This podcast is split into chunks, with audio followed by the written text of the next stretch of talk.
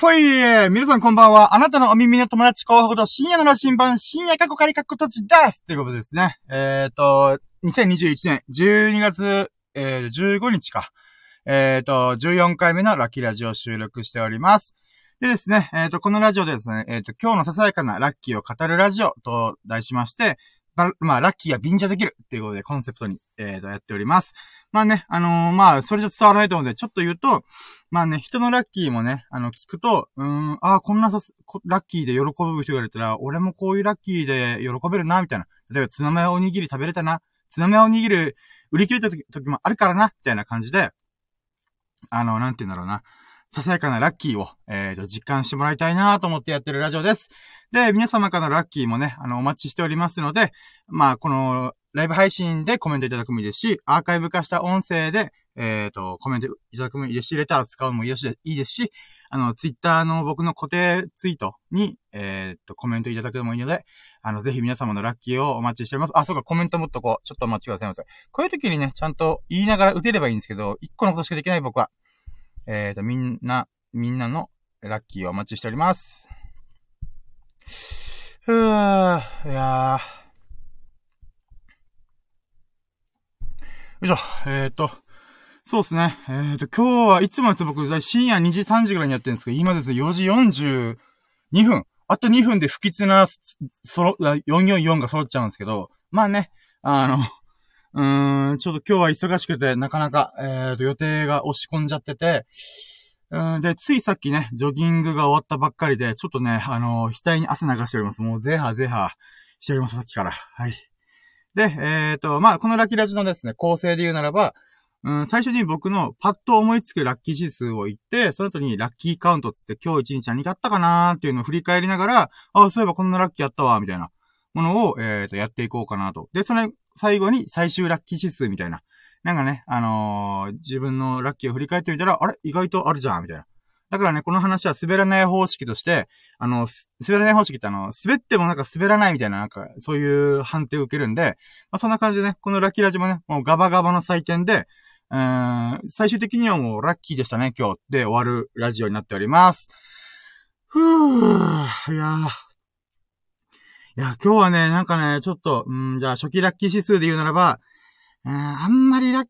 キーあったかな、あった気がするけども、久々にね、ちょっと 75% ぐらいかな。いつも僕はね、100% 優に超えてくんですけど、今日はなんかね、ちょっと調子が悪かったかな。なんかこう、なんだろうな。ちょっとメンタルこじらせてんのかなわかんないですけど。まあ、メンタルこじらせるやつがこのラッキーラジやるわけがないんで、多分大丈夫と思うんですけど。なので、そうですね、初期ラッキー指数が 75% ぐらいですかね。じゃあ早速ラッキーカウント行きましょうか。ラッキー何があったかな。ちょっとね、昨日のラッキーをね、言いそびれたものがいっぱいあって、昨日31個だったかな。31見つけた気がするけど、なんかそれの中でもまだ言えてなかったやつがあったと思って、だから昨日のラッキーをまず最初に追加すると、昨日の深夜3時4時ぐらいに、セブンイレブン行ったんですよ。僕、いつも、海岸で、ジョギングした後に、この車の中でラッキーラジを撮るっていうのをやってるんですけども、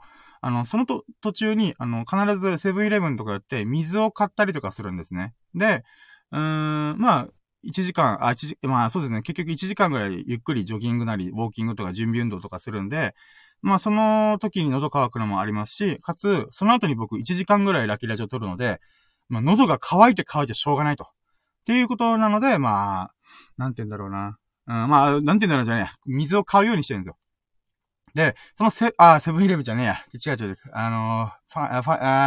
う。コンビニで、ですね、深夜2時3時っていうと、大体もう、なんか、ホットコーナーっていうのかな？このチキンとか置かれてるところってもうほとんど物が残ってないわけですよ。で、その時僕ね、お茶買うとともに、ちょっとお腹空いてたんで、おにぎりとチキンぐらい買いたいなーと思って、まあ、おにぎり手に取って、じーっとホットコーナー見てたんですよね。で、ゲップ。肉まんとか、まあ、コロッケとか、チキンとか、なんか、多少残ってたんですよね。で、どれ買おうかなーみたいな。で、僕、金銭的にも、ダイエット的な意味でも、ちょっと、どうしようかなーみたいな、どれ買おうかなーみたいな。で、ずーっとこう、目を、なんか、凝視したんですよね。もう、吟味してて。で、その様子をね、レジの店員さんが、なんか僕が会計もうそろそろするかなーとか、チラって見てて、で、なんか、こいつすげー、なんか、吟味してんなーみたいな目で見てたんですよね。で、どうしようかなーって、また今決めて、じゃあ買います。で、買うときに、まあ、ピッピッピ、はい、じゃあ、ペイペイで支払いお願いします、みたいな、まあ、普通の会話してるんですけど、で、僕、このコンビニね、しょっちゅう行ってるんで、店員さんも僕も、ああ、この人だ、みたいな、なんとなくわかる。だけど、いつもなんか、あ、ありがとうございます、とか、あ、こんばんは、とか、それぐらいしか会話してないんです。あとは、この、ピッピッピ、はい、ペイペイでお願いします、みたいな、ぐらいしかやってないんですけど、まあ、なんとなく顔馴染みですよね、みたいな感じだったんですよね。だけど、ちゃんとした会話をしてなかったんで、まあ、それぞれにちょっとした、ほどほどの距離があったんですけど、その人から、急にコンビニの店員さんから、カレーマン食べますって言われて、え？何の話ですかって聞いたら、いや、この今、肉まんコーナーの、ものが、あ、違う、カレーマン、肉まんか、肉まんがあるんで、その肉まんを、もらいますかって言われて、えみたいな。僕も最初理解が追いつかなくて、え、何ですかって言ったら、まあまあ、その廃棄があるんで、いつも来てくれてるんで、まあ、食べますみたいな。もらいますって言われて。もうね、その時ね、超ラッキー感じた。ありがとうございますラッキーですみたいな感じで。でね、なんかその、もう特大ラッキーを感じて、ああ、ありがとうございますつって、まあ、なんだっけな、惣菜と、おにぎりと、肉まんか。肉まんだね。うん。肉まんを取って、まあ、3つ取って、まあ、お茶か。で、まあ、食べてたんですよね。で、その肉まんがね、すごい美味しかったの。だけど、実際は、やっぱずっと作り置きされて置かれてるんで、肉汁とかが少なくてパサパサしてたの。ぶっちゃけ。だけども、僕は、店員さんのね、そういうなんか、なんていうのかな、ぬくもり？なんか、この、なんだろう、ぬくもりティー。これがすごい嬉しかったなと思って。あと、嬉しいなと思って。だからね、僕はいろんな肉まん食べてきました、今まで。いろんなコンビニとか、いろんな中華屋さんの、なんか肉まんとか食べてきましたけど、昨日の肉まんが一番美味しかったです。本当に美味しかった。だからね、その特大ラッキーをね、言おうと思って、昨日のラッキーラジで言ってなかったやと思って、もう、なんか日々のことを思い出すことに必死すぎて、もうすっこーんと忘れてたんで、なのでまあ今回、この今日のラッキーラジで、ちょっと昨日のラッキーラジ自分のラッキーをちょっと、紹介しました。だからこれある意味ゼロラッキーなんです。まあまあ、ワンラッキーでいいか。ワンラッキー。で、2ラッキーが、その後、寝て起きて、何したっけなぁ。そうだ。私のラキラジにはね、まだ初めて、14回なんですけども、いろんな神様が登場するんですよ。登場っていうか降臨するんですよね。まあ、リスナーさんのことを僕、神と呼んでるんですけど、この前、まあ、2人女神が来て、昨日、一昨日から、ハーブの神様が降臨してるんですよ。佐々木すぐるさんっていう方がいらっしゃってて、で、その方からの DM が来てたんですよね。で、なんだっけな、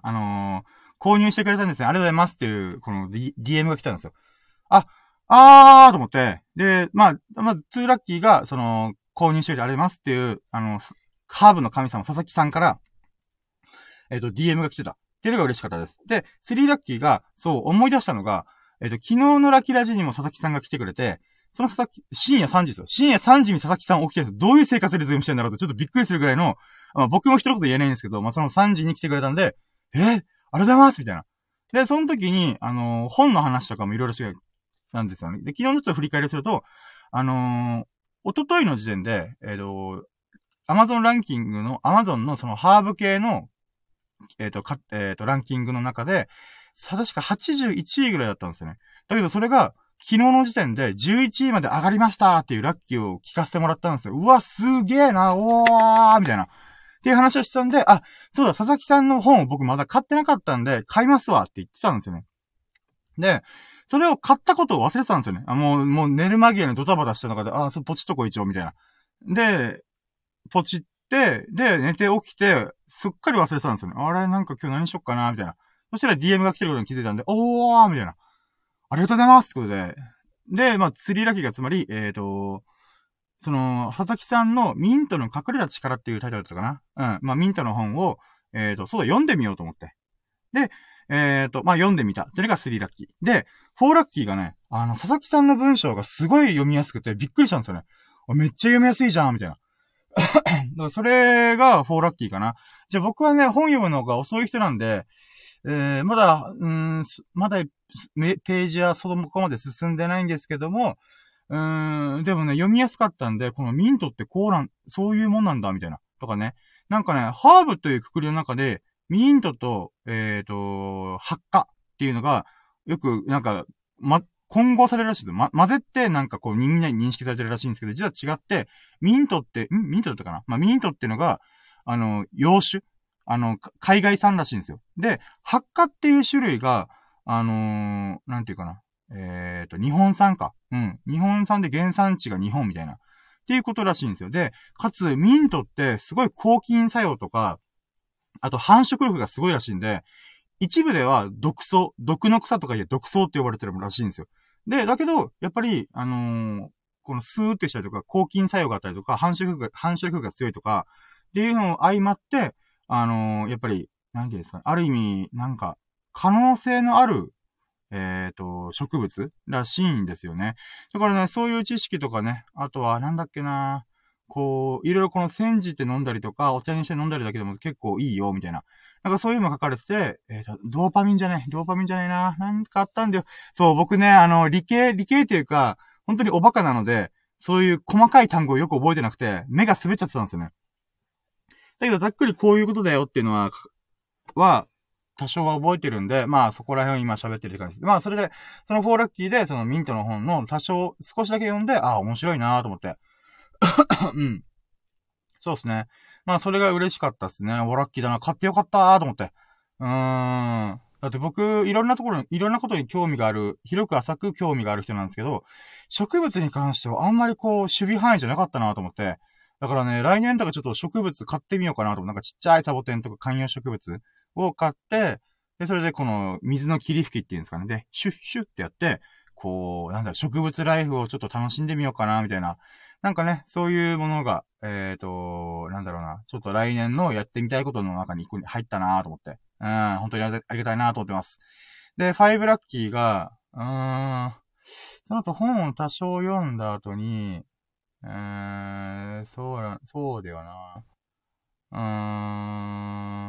まあ、風呂入って、そうだな。髭剃り交換したぐらいかな。でもこれラッキーっていうのちょっとよくわかんねえんだよな。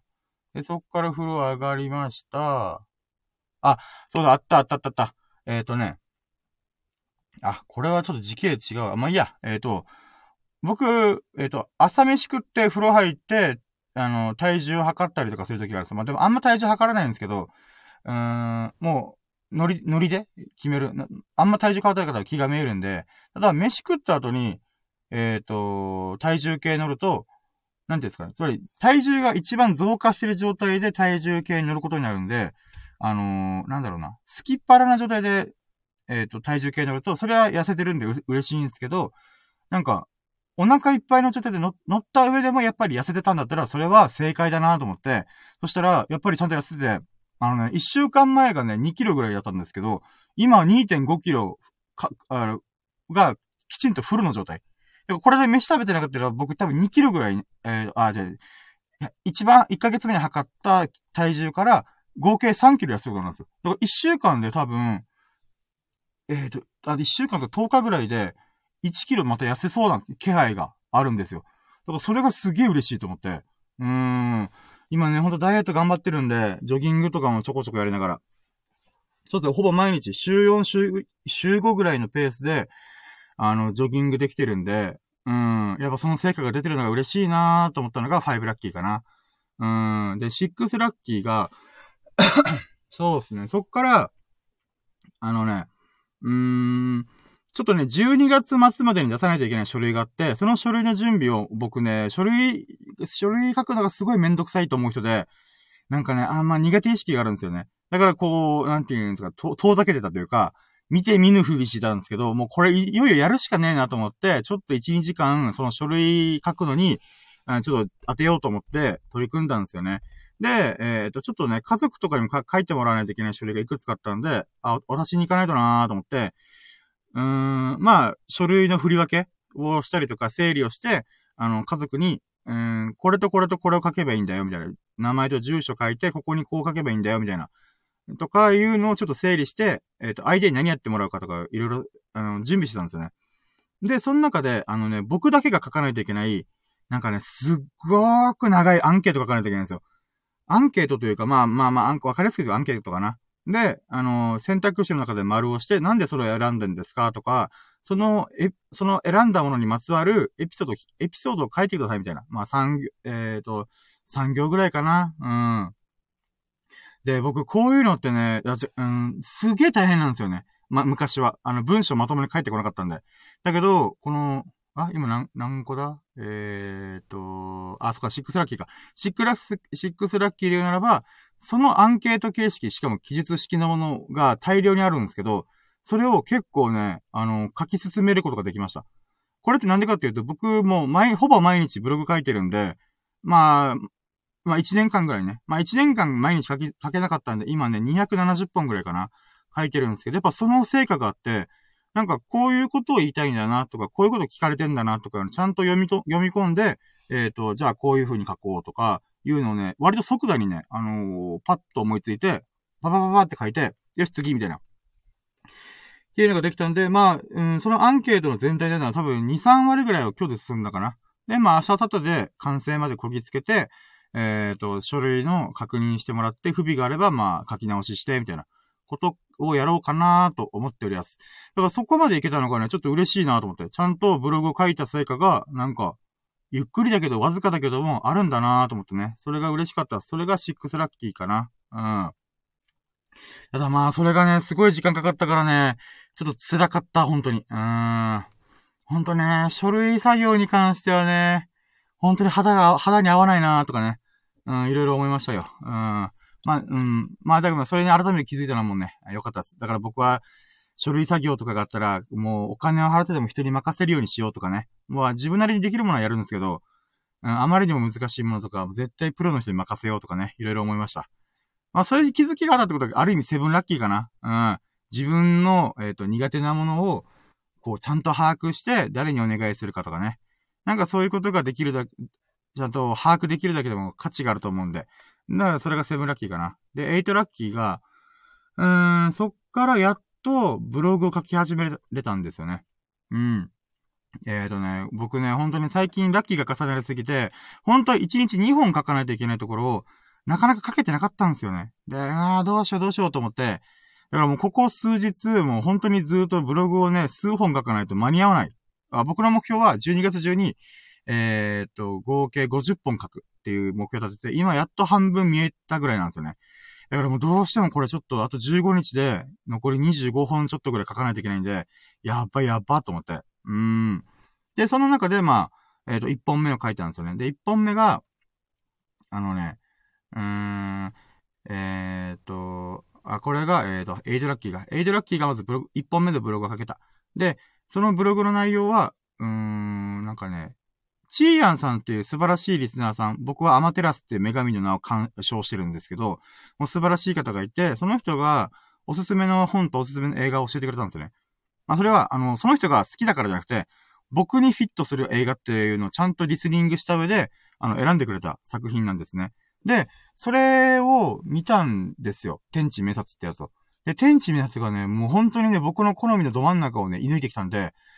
すごいなぁと思って。で、その映画自体見終わった後はすごいいい映画だなとかいろいろ思ったんですけど、なんて言うんだろうな。最初の時って僕本当に予備知識がほぼない状態で見始めたんですけど、で、この、見始めた瞬間っていうのが、なんて言うんだろうな。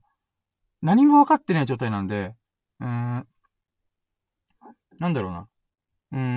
これ全体像にこれから没入していくよっていう感覚なまま見始めてて、なんか無心の状態？何も考えてない状態で見てたんですよね。で、その時に、なんかこの音楽すごい懐かしい匂いがするってことなんですよ。匂いがしたんですよね、なんか。これなんかすごい、なんか草っぱらの匂いとか、なんかいろんな匂いを感じる音楽だなと思って、何なんだろうこの音楽と思って。まあ、で、そのまま2時間の映画がそのまま見終わって、なんかね、その、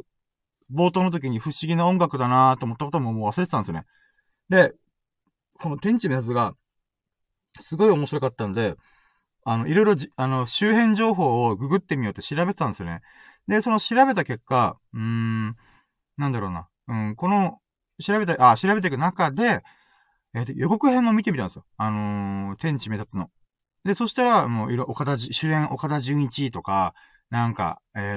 こういう物語です、みたいなことが入ってるんですけど、その中に、音楽久石譲って書かれて、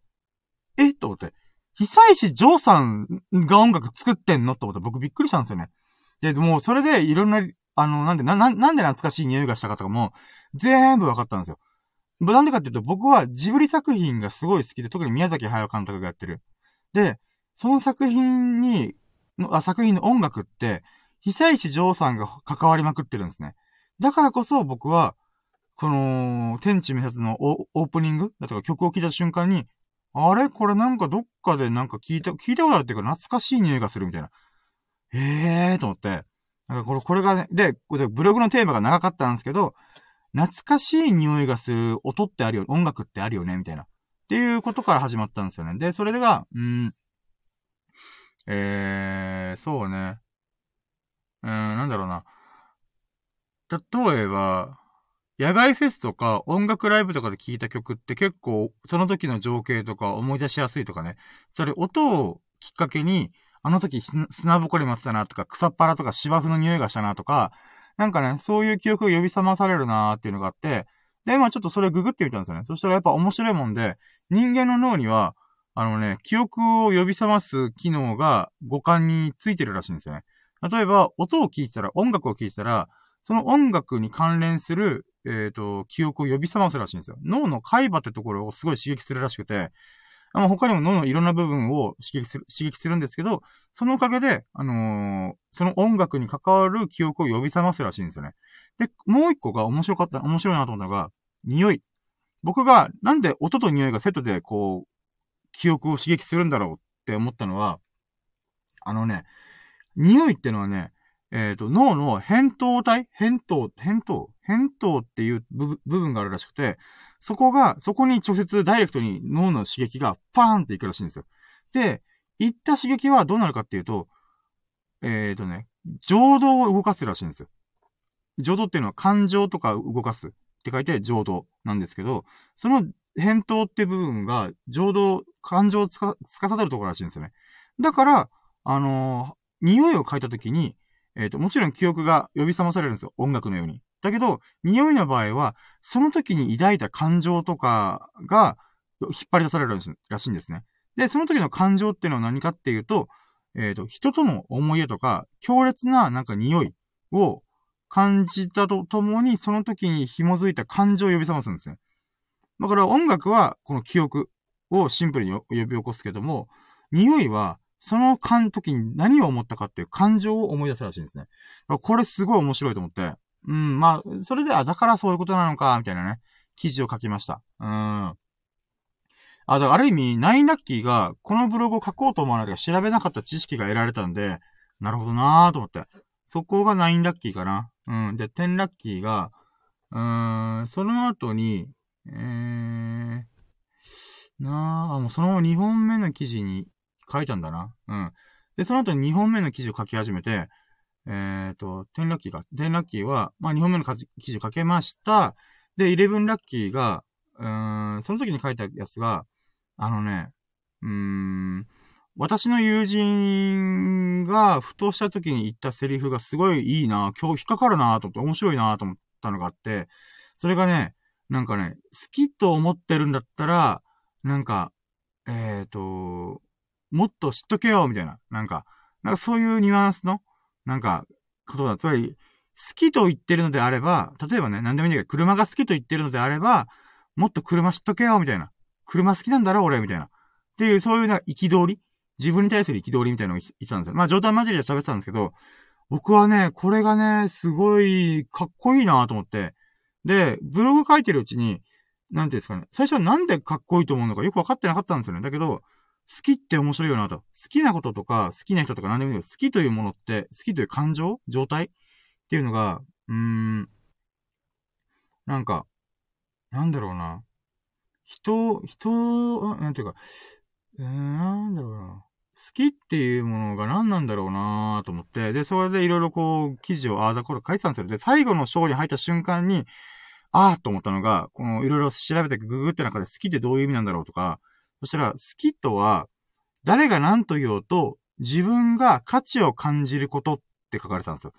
もちろん、好きっていうのは、引き込まれることとかっていう、国語辞典的な意味もあるんですけど、もっと深掘った言葉を書いてた人がいたんですよね。で、これがね、この言葉すごい秀逸だなと僕思ったんですよ。なんでかっていうと、これってね、本当にね、あ、好きってこういうことだなってちょっとなんか腑に落ちたんですよ、僕。納得したんですよね。じゃあなんで納得したかっていうと、この好きという、好きを貫くことっていうのは、自分を信じることにすごい近いんだなと思ったんですよ。今、好きとは何ですかって言ったときに、誰が何と言おうと、それに価値を感じることって言ったじゃないですか。っていうことは、これ価値ってどういうことかっていうと、みんなが求めてなくても、私はこれに価値があるっていうことを信じてるんですよね。で、さらに言うならば、それを信じてる自分を信じてるんですよ。つまり、その友人が言ってくれた、なんか、好きだったら、もっと好きなことやっとけよ、みたいな、なんかこう、嘆きというか、憤りっていうのは、裏を返せば、自分を信じてるんだから、もっと信じてやれよ、みたいな。なんかそういうニュアンスがすごい含まれてるんじゃないかなと思って。だからそういう記事をね、書きました。まあもちろんこれはね、僕の勝手な推測なんで別に本人は何とも思ってないと思うんですけど、でもね、なんか僕はすごいこのセリフっていうかコメントじゃねえや。お話がね、すごい引っかかって興味深いなぁと思った感じです。そうね、これが、11ラッキーかなぁ。うん。そうね。あ、11だっけ？まあ、いいか、じゃあ12行こうか、次。12は、3本目の記事を書けました。これがね、すごい嬉しかった。だいたいね、記事書くのに、記事をアップするまでに、だいたい 1.5 時間から2時間ぐらいかかるから、3本目の記事を着手できただけでもね、私はすごい嬉しかった。これが12ラッキーかな。です。まあ、12ラッキーから13ラッキーで言うならば、まあ、その記事をね、ちゃんと書き切ったってことがね、嬉しいなと。だから、12ラッキーが3本の記事を書けたっていうことをすごい喜び。で、13ラッキーが、3本目か。3本目の記事をちゃんと書けましたっていうのが、13ラッキーかな。で、13ラッキーの、でいう、この3本目の記事っていうのは、フードロスの話。さっき冒頭でね、僕が1ラッキー目に昨日のラッキー言い忘れてたってやつを入れたんですけど、そのことを書こうと思って。もう、だから肉まんを、廃棄寸前の肉まんを、もらいましたっていう、記事を書いたんですよ。で、その記事は、それだけじゃただのラッキー話で終わっちゃって、2000文字とか3000文字とかいかないですし、僕の学びにもならないんで、もうちょっと踏み込もうと思ったんですよね。で、踏み込むためには、もう一個なんか別の要素が必要だと思ったときに、フードロスの問題。フードロス問題って今最近よく聞きますよね。あれをちゃんと考えてみよう、調べてみようってちょっと思ったんですよね。ブログ書く上で。まあもちろんね、こと細かく調べると僕もパンクしちゃうんで、ざっくりとね、概要だけちょっと調べようと思って。で、まあね、だから、あれだ、フードロスの問題を調べられたっていうのが、14ラッキーか？あ？合ってるか。そうだね、14ラッキーかな。うん。で、15ラッキーが、それを、まあ、そうか、12ラッキーで、その記事をかけた、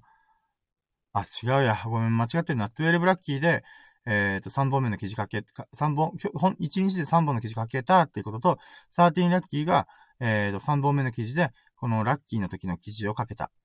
肉まんを、廃棄寸前の肉まんをもらえたよっていうラッキーを書き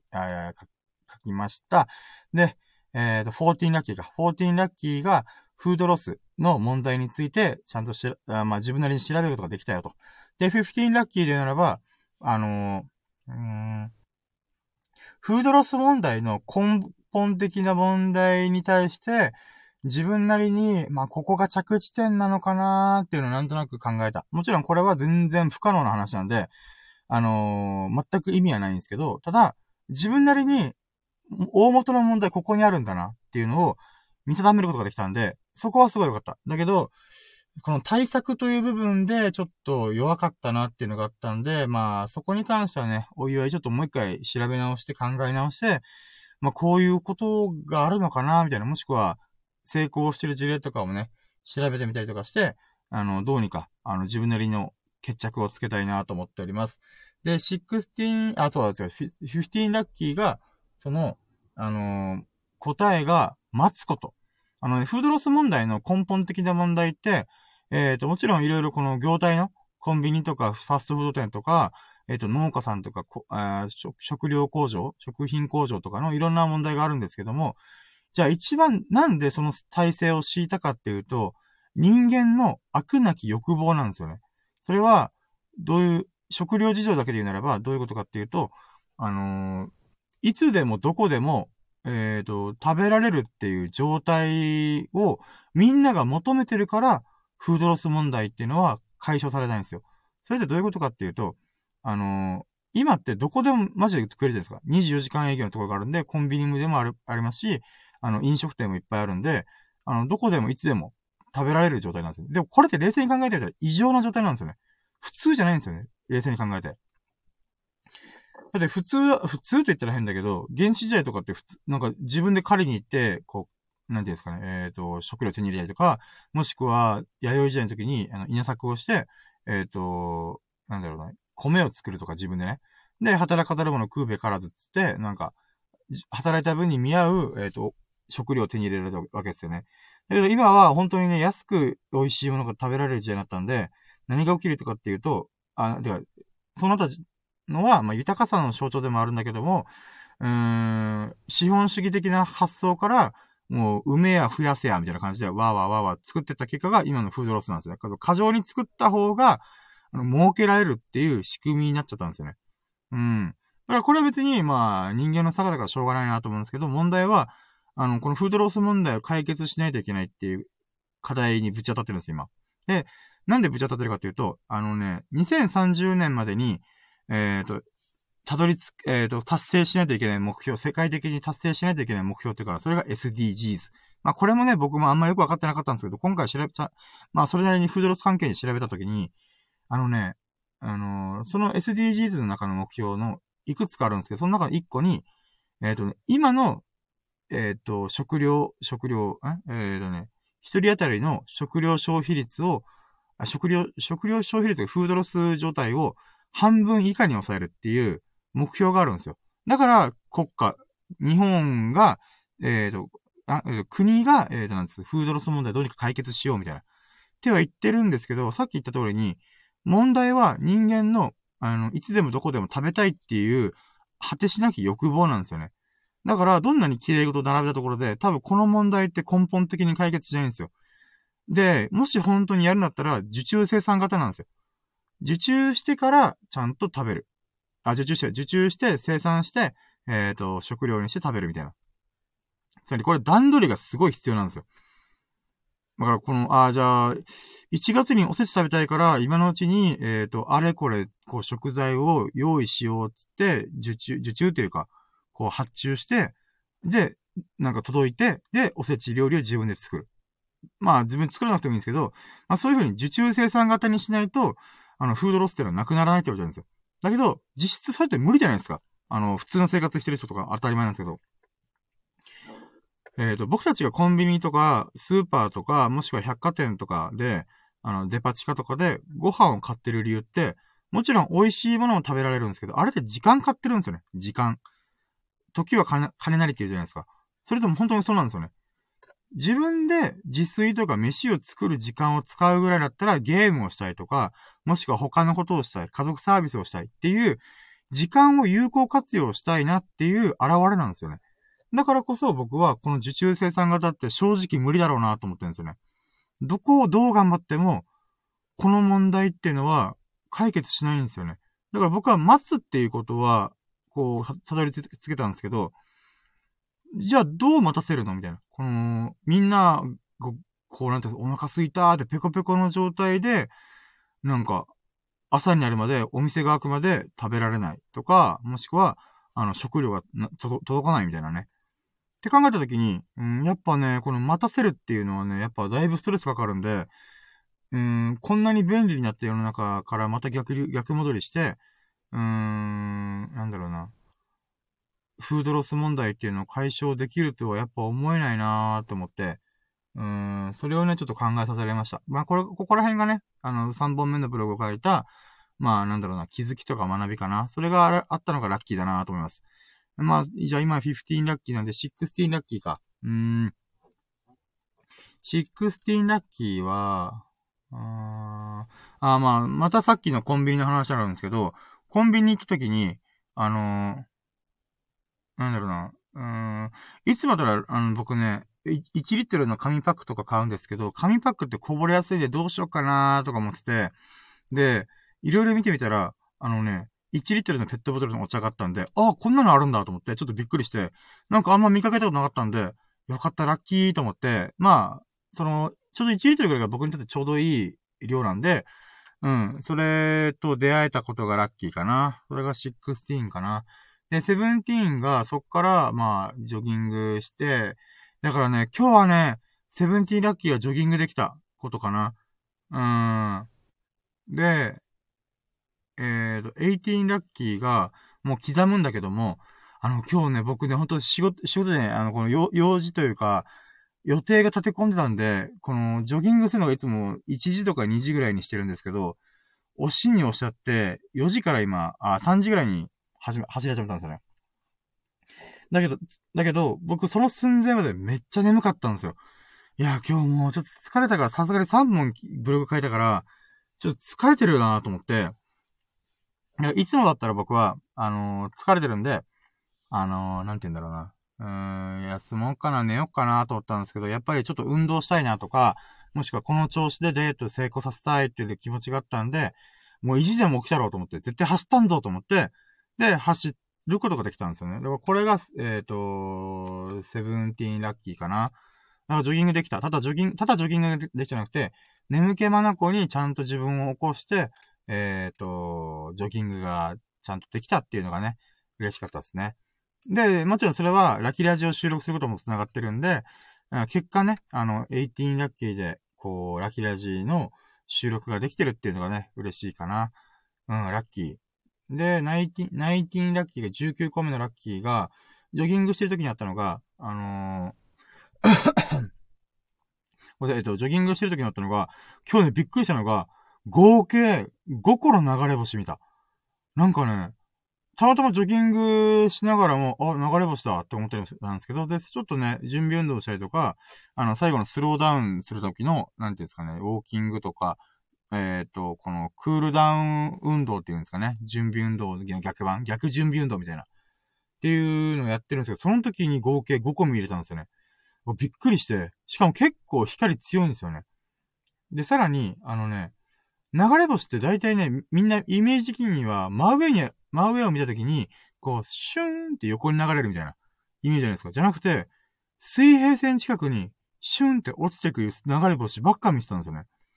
なんか不思議だなーと思って。あんま僕もね、しょっちゅう星空見てるんですけど、あんまりこう、水平線間際に流れ星が落ちてるのってあんま見ないんで、なんか、しかもそれ5個なんで、で、しかも、後でこの星空観測アプリを開いて見てみたら、今日って別に流星群の日でもないんですよ。時期でもないんですよ。その中で、5個も流れ星を見れるってなんかあんのかなーとかね。なんかね、そういう不思議なことがありました。5個の流れ星ってなかなかすごくないですか？まあだけどね、流れ星5個を見たくせに僕、願い事1個もちゃんと唱えられなかったっていうね。まあまあ、それはいいんだけど、もう自分で叶えるんだな、みたいな感じで思ってるんで別にいいんですけど。で、20ラッキーか。20ラッキー、20個目のラッキーで言うならば、そうね。何があるかなぁ。20ラッキー、20個目のラッキーはね、待って、でもまあそうだね。うん、ジョギング終わりにラキラジが撮れてるってことがね。さっきはラキラジにつながるように眠気まなこをこう抑えれたっていうのがあるんで、まあ実際ラキラジを撮れたっていうのが、20ラッキーかな。うん、これは私非常に嬉しかったです。そうね。で、ラキラジをして、まあ、特に今のところね、まあ、強いて言うなら、もう40分喋ってるっていうところかな。うん。20個目のラッキー、今20個目言ったんだっけ？もうそれも覚えてないね。やっぱちょっと今日疲れてるのかもな。まあ、いいや。うん、あるな、いろいろ。じゃあ、20個目のラッキーかどうかちょっと覚えてないけど、20個目は、ジョギングをしてる時にちょっと話戻るんだけど、僕、毎回スマホで何かを再生しながら、ジョギングしてるんですよ。で、今日はね、中田敦彦さんの YouTube 動画を見ることにしたんですよね。で、なんでかっていうと、オートファジーっていう、何ヶ月前かにやってた、健康に関する知識を紹介してた動画があったんですね。で、その動画だったのが、16時間、こう、時間を空けることで、なんだろうな。違うな。ダイエットとか、こう、体重を痩せさせるとか、もしくは健康状態を維持するとかだったら、このカロリー計算をするとかそういうことではなくて、一番大事なのは空腹感なんだっていう話なんですね。で、空腹感を24時間のうちに16時間間を空けなさいっていう話なんですよ。これどういうことかというと、16時間、食べた後に16時間空けないといけないんですよ。で、残りの8時間で、こう、飯を食ってもいいよ、みたいな感じなんですよね。うん。結構ハードなんですけど。でも、僕はね、今はね、ダイエット中だったりとか、ブログとか、こう、ラジオとか、ジョギングとかドタバタしてるんで、なんて言うんだろうな。オートファジーっていう、この空腹時間を空けるっていうものが、ちょっとね、プチオートファジーみたいなのが始まってるんですよね。僕、飯食ったら、まあ、ジョギングしたり、ラキラジしたりとかして、で、家帰って寝て、そっからぐるっと8時間ぐらい経って、で、そっから起きて、なんだかんだやってから飯食うんで、まあ、12時間ぐらい経ってるんですよ。まあ、16時間まではいけないけども、12時間経った上で飯食って、そっから6時間後に飯食って、で、またそっからぐるっと、16時間経つみたいな、生活リズムをなぜかずっと続けてられてるんですよね。で、その成果もあるのかよくわからないんですけど、それでやっぱり痩せて始めてて今。だから、中田さんのこのオートファジーの動画をもう一回見直そうと思って、だからね、なんかすごいなーと思ったこのオートファジー。オートファジーってこの空腹感によって何が起きるかっていうと、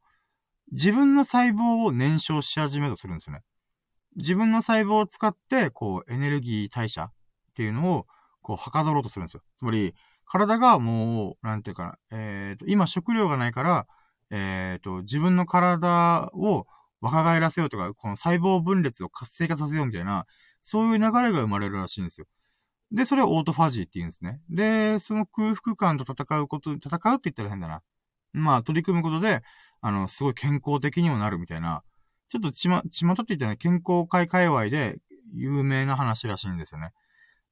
だからそれに近い状態で、ちょっとプチオートファジーみたいなのが、まあ、始まってるんだろうなーっていうのがね、ちょっと嬉しいかなーと思いました。まあ、これが20ラッキーかな。そうね。でもまだまだあるな。まだまだあるや。21ラッキーが、僕、中田敦彦さんのオンラインサロン入ってるんですけど、そのね、最近中田敦彦さんがね、結構、なんだろうな、面白くて、なんか、この人って本当に、なんか、孤独の子に高いって書いて、孤高なんですけど、本当にこの人孤高だなと思って、自分がやりたいこととか、なんだろうな、抱いてる夢とかに対して本当にストイックなんですよね。だからそのストイックさゆえに、なんかこう、逆のこととかいろいろこう、なんていうか悩ましいことがいっぱいあるみたいな、なんか、ことをちょっと弱いところをちょっと見せてくれたんですよね。でもそれがね、なんかすごいなぁと思って。何がすごいって、なんか、なんだろうな、こんなにすごい人でも、なんかこういう、なんか一人の感覚っていうのがやっぱあるんだなぁと思って、それがね、僕としてはなんか、はぁ、なんか勉強になるなぁと思ってね。ちょっと細かいことはオンラインサロン上でことなんで、ちょっと言えないんですけど、本当になんかそういう面を見れたってことがね、ラッキーだなぁと、20はラッキーだなぁと。で、22が、なんだろうな。なんか、それを見た上で僕が、まあ面白いなと思った上で、なんかすごい自分自身にも思い当たることがいっぱいあるんですよね。なんかね、ちょっとね、いつものラキラジみたいにこのパッパラパーに喋れてないんですけど、今。なんて言うんだろうな。こう、なんだろう。一人でやることとみんなでやることがあったときに、やっぱり僕は、最初は一人でやることを選んじゃうんだよなーって思って、なぜかというと、思ったらすぐ行動しようとするんで、まあ、経済的な理由がない限りは、もうすぐパンって動くみたいな、ってことやるんですけど、でもやっぱり、なんか、そのスピード感についてこれる人とか、いないんだよなーと思うから、一人でやらざるを得ないみたいな、とかがあるんですよね。みんなでやるのも別にいいんですけど、やっぱり僕みたいな異物がいると、なんだろうな。それを、なんかこう、その輪を乱してしまう部分が絶対あるっていうのが分かってるんで、だからこそみんなを誘わないし、僕もそこに入らないみたいな流れになってるんですよね。だからね、そこがね、なんかこう、難しいなぁと思ったりね。なんかね、そういうことをちょっと思いましたね。でもそういう気づきはね、中田さんと共感、もうほんとね、ちょっとした共感だけど、もう僕みたいなものが中田さんのこのここの高みまでたどり着けてないんで、だけどやっぱちょっと、なんか近しい悩みというか、そういうのでなんか、なんか、すごい僕も似たようなこと今、ぶち当たってるな、みたいな、っていうのね、感じで立ってるから嬉しかったかなと。21ぐらいかな。他にラッキーがあるかなぁ。あとは、そうね。でも一旦こんなもんかなぁ。そうね。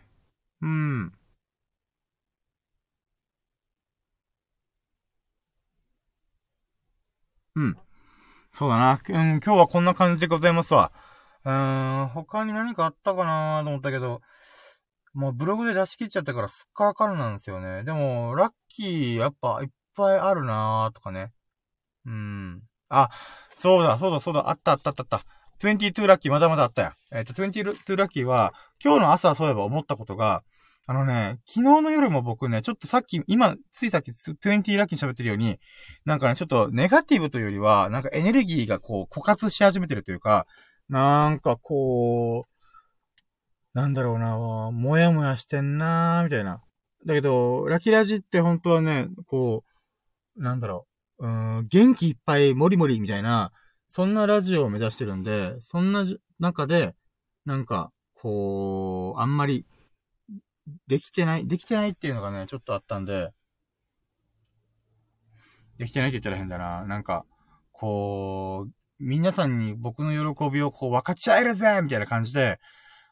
なんかこう、はつらつとしてね、できてないんですよね。ただまあ、なんでだろうなーと思った時に、今日の朝ね、昨日の時点で、ちょっとなんかズーンってブルーな状態に入ってたんですけど、でもね、寝て起きてみたら、何に悩んでたんだっけ俺、ちょっと思うぐらい、なんかそれすらも忘れるぐらい元気だったんですよね。だからやっぱ、睡眠大事だなと。ちゃんと休めて大事だなと思いました。休まずに、ちょっとああだこうだやってると、気がめいってブルーになってくんだなと。だから今ね、僕、ラキラジオ最後にやって、なんとかかんとかこう、ハッピーで終わろうぜ、ラッキーで終わろうぜ、みたいなこと頑張ってますけど、やっぱネガティブな時はネガティブなモードに入っちゃうんで、でもその時にもね、こう、出し切った上で寝ると、もう、よし、明日頑張ろう、みたいな。で、起きたら、なんか、あれなんで悩んでたんだっけなみたいな。なんかね、そういうのもあるんで、なんか、なんだろうな。あとで、今日、22ラッキーが寝起きで昨日の悩みが全部吹き飛んでたっていうね。結局気のせいだったと。疲れてたんだな、俺、みたいな。っていうのがね、あったことに気づけたことがあるから、それ良かったから、だから今のちょっと僕もブルーな状態が多少あったとしても、でも結局ね、楽しい人生だな、最高、みたいな、っていう元に入れると思うんで、やっぱラキラジっていうのはね、良くもあることって変だな。いいことも悪いことも喋ることで僕がスッキリして、また一日をね、こう元気よく、よっしゃ、頑張るぞみたいな感じで過ごせるんだったら、それは、素晴らしいラッキーだと思いますんで、それをね、なんか改めて気づかされたかな。やっぱね、僕はこのラキラジっていうのは誰も聞いてなくても、何も反応がなくても、こう、喋り続けるっていうだけでも僕はガス抜きができてるんで、だからやっぱ最終ラッキーはいつだって僕はラキラジが取れてるってことが、一番のラッキーかな。これに関してはね、ほんといい企画を思いついたなと僕は思ってます。なんかね、結構いろんなラジオを喋ったりとかしてたんですけど、でもやっぱまとまりがなかったりとか、かつ自分もね、こうスイッチが入らなかったりとかいろいろあったんですけど、でもね、ラキラジやってからね、もう毎日続けられるぐらい、こうルーティーン化してきてるんで、で、しかもルーティーンで1時間ずっと喋ってるんですよ、僕。自我ながらちょっと頭おかしいよなって思うんですよね。しかも、普通ラジオとかだったら、お相手がいたりとかスタッフさんがいて、こう、なんていうかな、こう話しかけたりとか、なんていうんだろうな。こう、会話してる感とかをできるんですけど、僕に関しては、そういうなんか、ちょっとした隙間時間も一切なく、ひたすら1時間喋りまくるっていう謎の状態になってるんで、なんかそういうことがね、やっぱ僕はね、必要だったんだなと思うんですよね。で、本当は一日の始まりにそういうことができたらいいなと思うんですけど、まあね、僕はネガティブになりやすいんで、6個目の流れ星だ。すごっ。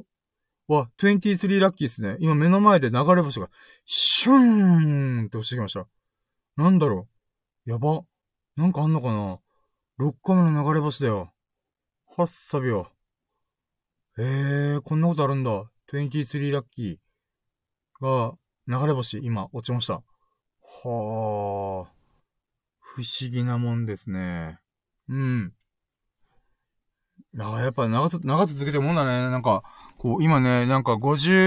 45分ぐらいだったから、あと15分何喋ろうかなと思ったけど、15分頑張ろうって思った粘ったおかげで、23個目のラッキー、6個目の流れ星を見るっていうね、まさかのラッキーがありましたよ。あれ、やっぱなんかあんのかね。なんかすごい不思議な感じですよ。地震とかなんか災害とかなければいいけどね。でもそういうのも気のせいだからね、基本的には。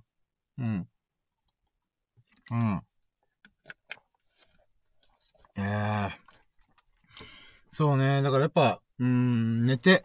食べて、運動して、で、スッキリした状態で一日を終えるっていうのがね、一番最高な、幸せな、なんだろうな、過ごし方なんだなって改めて思いますわ、本当に。そうだね。なんか、24ラッキー、まだまだ続くな、これ。24ラッキーで言うならば、今日急に寒くなってますね、皆さん。もう昨日の夜から、なんか、徐々に気温が下がってて、多分寒波が来てるんですよね、北から。で、その結果でやっぱね、いつもジョギングしてるんですよ。最近暖かかったんで、体がまだ柔らかかったんですけど、やっぱね、本当に底冷えし始めてる寒さが到来し始めてるんで、そうなってくるとね、体が硬いとジョギングってちょっと怖いんですよね。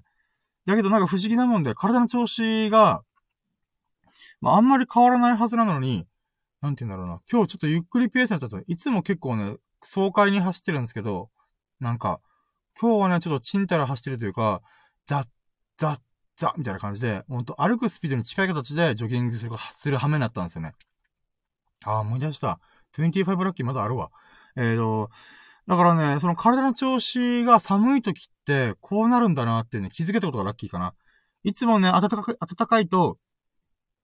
体の調子が自然と上がってるんで、やっぱ体が暖かいと、こう血流が良くなるんで、運動しやすいんですよ。体も、足とか腕とかもよく動くんで。ただね、それが今日は全くなかったんで、やっぱりちゃんと、こう、気抜かずに運動を継続しないと、すぐに体の変化っていうのは、気温とかですらこう、左右されるんで、気をつけないとなーって思いました。で、25ラッキーが、ジョギングする中で、いつも僕ね、ウォーキング1キロ、ジョギング2キロ、ウォーキング1キロ。で言って、1キロぐらいある海岸線沿いを、2往復するんですよ。だから1回、だから4回ラリーがあるんですよね。で、だからで、1キロ、ウォーキング。で、2キロのジョギングで、また行って戻ってきて繰り返して、最後にウォーキング1キロやるみたいな。で、その前後で、準備運動を必ずする、みたいな。っていう、このサンドイッチトレーニングみたいなことしてるんですけど、今日はね、なんかちょっと調子が悪いなと思ったんで、ちょっと距離伸ばそうと思って、いつもだったらウォーキングの間にジョギングを挟むみたいなことしてるんですけど、今日はね、たまたまね、この全身の気だるさ、あんまりこう体が動きづらいなーっていうのはあるんですけど、ジョギング自体は長く続けられるなと思って。体が動かなくて爽快に走れない分、その代わり体力使ってないんで、長距離は走れるなと思った時に、いつもの1キロウォーキングした後に2キロのジョギングします。で、最後にウォーキング1キロ。だけどそれをジョギングに切り替えたんですよ。つまり合計3キロのジョギングをしたんですけど、でも全然体が大丈夫だったんで、やっぱね、1ヶ月もジョギングをね、コツコツ続けてると、やっぱ成果というか、割と大丈夫な状態になってんだなっていうのがね、すごい嬉しかったです。これが25ラッキーかな。ちゃんと自分の体の変化に気づけてるっていうのが、嬉しかった。ラッキーかな。そうね。かつ自分の体が徐々にこう伸びてきてるっていうのもね、また嬉しいんで、こんなもんか、25ラッキーかな。他になんかあった気がするけどな。まだまだありそうな気がするけど、全然覚えてないな。なんでなんていうかな、ラッキーラジの時に喋ろうと思ってるのに、忘れちゃうんでしょうね。で、かつ思い出した喜びをまた楽しみたいから、このラッキーラジに関するのは、ラッキーは基本的にメモをなるべくしないっていうのを決めてるんですけど、よほどのことがない限り。そうですね。他になんか26ラッキーあるかな。また流れ星落ちてこないかな。あ、そっか、26ラッキーなら流れ星って今普通に言ってましたけど、まず今日ね、満天の星空なんですよ。僕、割と田舎の方に住んでるんで、なんて言うんだろうな。星を見ようとは見れるんですけど、やっぱり天気が曇ってるとあんまり見れないんですよ。だから、しかも流れ星6個も見れてるってことは、やっぱ今日はね、晴れてるってことなんで、やっぱ晴れてるからこそ流れ星も6個も見れるっていうことも考えると、26ラッキーは星空満点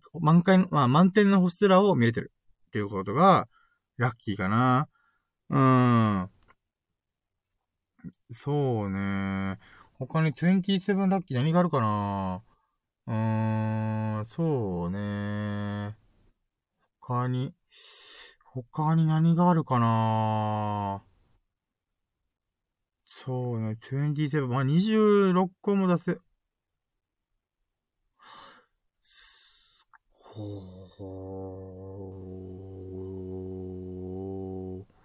めっちゃすごー。ですね、今ここまで聞いてくれてる方がいらっしゃったら、ちょっと今びっくりするんですけど、今目の前で本当に27ラッキーか、が起こりました。何かっつうと、7個目の流れ星が見えました。やばくないですか ?1 日で僕7個の流れ星見てるんですよ。セブンシューティングスターですよ。すごいなぁ。はぁ。シューティングスターを7個見るなんて。はぁ、初旅を。しかも27個目だから7がついてるし、7のつながりで、流れ星見れてるんで、すごいな、今日。なんかすごい天気が。なんだろう、何かが落ちてきてんのか。ちょっとわかんないですけど。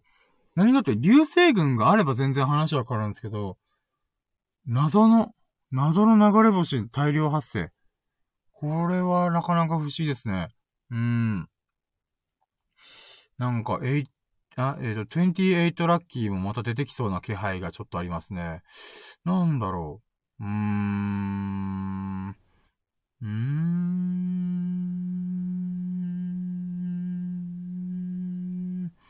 そうねー。なんだろうなー。なんかあるかな、今日は。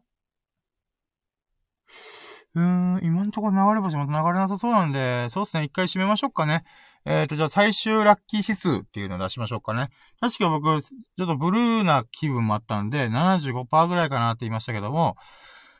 まあ、いろいろ喋ってみたら27個も、しかも目の前で今ラッキーもいっぱい起きたんで、6個目7個目の流れ星も見たりとか、できたんで、い